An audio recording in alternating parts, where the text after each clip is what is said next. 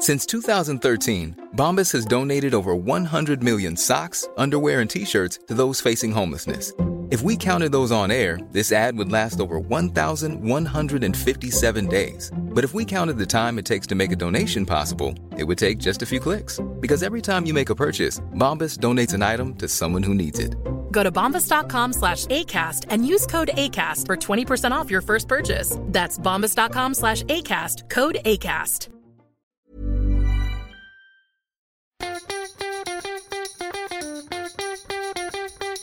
From Barangaroo Studios, the AusBiz COB is the key stuff you need to know about the day in business and finance. Good afternoon and welcome to the COB. I'm Andrew Geoghegan. Good Andrew, it's uh, Scotty here. How is uh, how's your day? It was a great day. I've got to say, I wasn't really expecting surprises today, but you should expect the unexpected, shouldn't we? And certainly the RBA delivered. Yes, uh, I'll freely admit that I had to go and rewrite my uh, Scotty's U uh, at the last minute because the RBA completely changed what I thought they may go and do. So I was uh, furiously uh, scribing away trying to go and get something out. But uh, yeah, it's, that extension to the hundred 100 billion no, QE program when the the existing program expires in April was, wasn't really a surprise in itself. I think it did catch the market off guard a little bit that it occurred so easily. It was a preemptive move from the RBA to go and ward off the uh, will they or will not, uh, and it would undoubtedly go and accompany uh, that speculation up until the next month's meeting. So, pretty uh, clear message straight off the bat from the RBA. Yeah, so obviously interest rates, uh, the target remaining at 0.1%. That's no surprise. That's continuing. In fact, Scotty, it looks like they're going to be there for at least the next three years. Yes, uh, conditions to go and meet uh, ad libbing here uh, start tightening monetary policy, you know, lift the cash rate is unlikely to be met until at least 2024 at the earliest. Uh, so it, it, wants to see tight labour market conditions. It wants to see hot labour market conditions. Uh, until that happens, uh, it clear signal that it's going to go and keep borrowing costs very, very low and suppressed until it gets what it wants. So once again, a really clear message to go out and borrow, particularly to do an invest. Uh, is something that I think it really wants to do. I'm, I'm sure the business sector, you would love to see more uh, non-mining capex taking place as well. Lower those hurdle rates businesses out there. Yeah, so that rhetoric from the RBA, um, along with that uh, that move with extending the QE program, that just added to the uh, momentum for the uh, for the local market. We already saw it uh, opening stronger off the back of a good lead in from Wall Street, particularly of the tech sector. Um, so finishing the day uh, just shy of uh, one and a half percent higher. Uh, broad broad movement there um, across the uh, across the sectors, um, but just a couple of ones to pick out. Scotty Afterpay.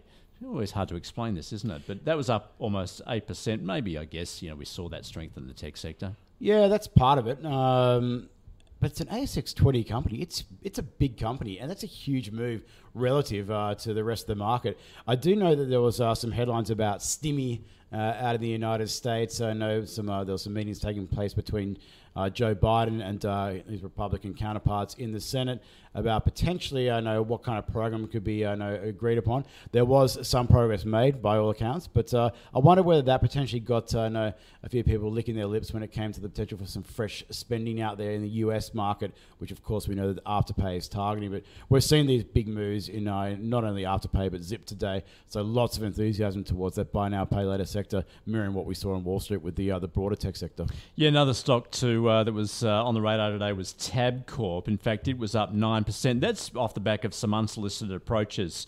Uh, to buy its uh, its wagering businesses, um, this business, which uh, that was reported in the media, that uh, the company has now confirmed that too. Yeah, so uh, we'll see what happens in that space. Obviously, it's a conglomerate of uh, no, uh, gambling uh, sources there. So uh, clearly, the uh, that segment that could be in play. Lots of, of quite a few, a number of, of bids have come in there. So that's interesting in itself. So it suggests that potentially a deal could be on the cards, but no, we'll have to go and wait for official confirmation of that. Meanwhile, GameStop, the saga rolls on. Next stop, silver, followed by uranium. Yeah. Um, Silver, I've got to say, it was a, a decent move uh, in any stretch, but it wasn't the uh, the biggest move in years. It was the biggest move in around about six months or so. And um, I noticed today the CME went in and hiked margins uh, for uh, futures, futures contracts uh, in silver, and the other price fell like a thud on the ground uh, afterwards. So I think a few uh, a few of these Robin Hood traders are probably going to get their first experience of a margin call uh, in the not too distant future if they haven't already, uh, dabbling in, in, GME and AMC and uh, BlackBerry and everything else, which has been pumped up recently. Yeah, so um, obviously we've, we've seen that movement in silver. In fact, we're speaking with uh, Heath Moss, equities advisor at HLM Investments. Now, he's saying, look, this is no new dawn in the markets. Uh, in fact, he's saying that GameStop, it's not a poster child of the Reddit trade, but an example of stocks which are poorly structured. Obviously, it's an old world stock, um, but he is bullish on silver. Um, although he's you know still obviously scratching his head as to to why. I mean, he doesn't want to see it go up in this direction so suddenly, but obviously sees some movement there. Yeah. Uranium is a really interesting one because it's not readily available to go and trade. It's not as easy as to go and you know, pump up a, a GameStop or something like that. So I'm intrigued to see how they're going to plan to go and do that, whether it's through a, a ETF mechanism or through uh, uranium stocks. But uh, it simply is not uh, as easy as just going and opening an app and going, well, let's go and pump up some uranium spot uranium prices. So I'll be intrigued to see whether this gets off the ground. The uh, the silver rally has already proven to be a bit of a fizzer. Look, I'll uh, I'll eat my words if it does go and spike to thousand dollars an ounce, as some are proclaiming. But you're trying to go and take on big institutional markets that are a lot more depth in scale. And uh, I, I do question whether some of these people who are trying to attempt these things might go and uh, lose financially. Yeah, well, in fact, one of those stocks benefiting from the silver squeeze was uh, Manuka Resources. In fact, uh, it timed it pretty well as far as its quarterly update yesterday. Uh, the stock price rising more than 30%. In fact, we were speaking to Executive Chairman uh, Dennis Karp uh, today, uh, conceding that, um, yeah, look, that share price jump pretty much helped along by that, uh, that silver squeeze. Uh, yet, look, I mean, the company's in a good place, he thinks. Uh, the fundamentals are there. in fact, they plan to be um, the number one producer in Australia within the next six to 12 months. Well, that'll be Sterling. Do I do I dare go? Yeah, you had to bring that in, didn't yeah, you? Had to, had to, yeah, of course I did. But uh, yeah, interesting. Uh, as a industrial metal more than a precious metal, I think uh, it's a really interesting prospect. If you're uh, you're excited about uh, you know, an industrial recovery around the world, and it clearly looks like we're on one, that generally is pretty good for silver. So. Uh, who's to say that maybe fundamentally uh, silver prices shouldn't go and drift high uh, rather than get pumped high?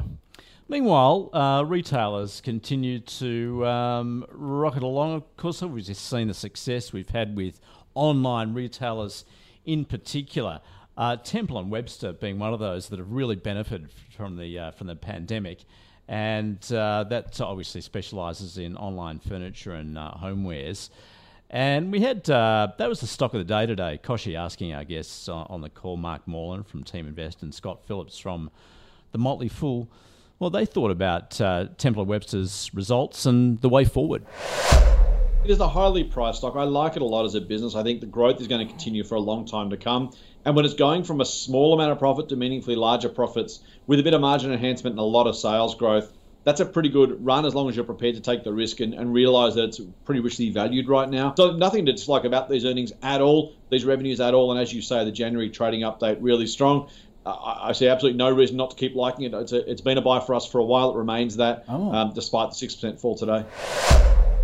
It is a good report. Yeah. Uh, it's off a very low base though, because they've been listed for five full years, and the first three years they made big losses. Then they made three cents per share, and then they've jumped to 11 cents per share. So that's why, from a numerical point of view, that's a big increase, but yep. it's off virtually Low zero base. base. Yep. Um, so I'd be wary of that. The PE is on an astronomically high number, which is totally unreasonable for the uh, for the company in the space it's in. It's on an assumption there that that growth is going to continue, and I think that's a dangerous assumption. I think right. I'd, I'd, I'd, take it back a few notches, right. um, and and I think the same dynamic might play out for um, Temple and Webster as well. Right. So I wouldn't be a buyer, at, particularly at the current uh, PE, which is about ninety, I think. Right. Okay.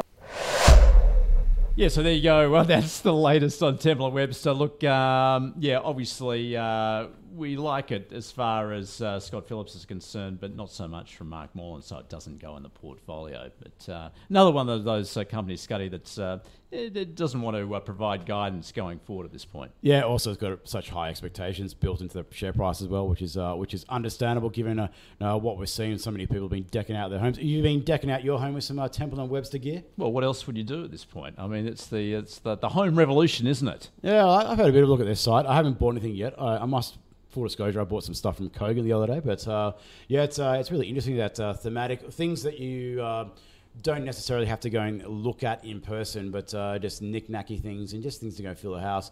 They are pretty useful in that sort of sense. So, look, uh, really interesting to see what happens with Temple and Webster and all those discretionary retailers once we start seeing spending patterns normalise and we can actually spend on services and I dare say it, maybe an overseas holiday. What are you saying? We're all getting sucked in, are we? I don't think so, but I think no. Well, once you're online, Yeah, well- it's pretty easy to start buying, isn't it? It is, and uh, of course, it's all about online penetration and trying to go and make sure that uh, no, you go and stick that, and whether these are these trends that we're seeing are going to go and last. Like, I think that the uh, the online penetration, you're going to continue to see uh, that growth over the uh, the coming years. I just question whether the extrapolation that we're seeing in some of these share prices over the past year will be justified in the long run. Yes, uh, and we'll see more people shopping online. I'm not sure it's going to be to the same scale as what people have got into their models at this stage. Well, and with those businesses that are skewed to imports, you know, we might see those uh, those businesses doing well, particularly as the Aussie dollar continues to appreciate. Too. Yeah, it's uh, it's been a pretty good run. Got got a bit of hit today with that QE announcement, but uh, no, it's uh, interesting to see what's going on with the Aussie as well. Iron ore futures that uh, have been flying high, like Temple and Webster, uh, have come off the ball a little bit recently as well. So we do know that terms of trade is quite an important factor with currency market movements. So one to go keep an eye out because a lot of people have flagged previously about the Aussie dollar uh, being elevated, being a hindrance to those uh, those exporters. Maybe it might not be so much as uh, what is predicted. Okay, so Scotty, uh, just looking forward to tomorrow. That'll be Wednesday. Uh, quite a bit on the calendar once again. Uh, we've got uh, the uh, Manufacturing and Services PMI. Plus, we will hear from RBA Governor um, Philip Lowe. He's going to be speaking at the National Press Club. So, interesting to see whether he adds to uh, what they did today. Yeah, look, uh, pretty definitive the way that uh, that the communication was made in the uh, the statement, and once again, I applaud the RBA for uh, that improvement, which has definitely taken place over recent years. Uh, now to go and put a bit more uh, meat on the bones, and so I dare say that journalists, in particular, love to go and ask questions about housing bubbles and the like. So I dare say that Dr. Lowe maybe asked a few questions about what will happen if the housing market becomes too hot. All right, and just as far as who we've got on the show, look, plenty to get through tomorrow uh, in terms of uh, portfolio managers, what they're looking at, particularly in the small cap space. And we're going to be taking a look at and speaking to Andrew McIlwain from uh, Investigator Resources. Yeah, they're a pure play silver project in Australia. Given what's happened with silver over the last couple of days, that'll be an interesting chat. Absolutely. Uh, always intrigued to go and have a look at uh, these miners, and, and, sometimes you just need that little bit of a free kick to go and really kickstart interest in a sector. So uh, I'll be very interested to go and, and see what uh, what is happening and what potentially might come of this uh, excitement in the silver space. All right, Scotty, have a great evening. You too, mate. We'll, uh, we'll do it all again tomorrow. All right, we'll speak then. See ya.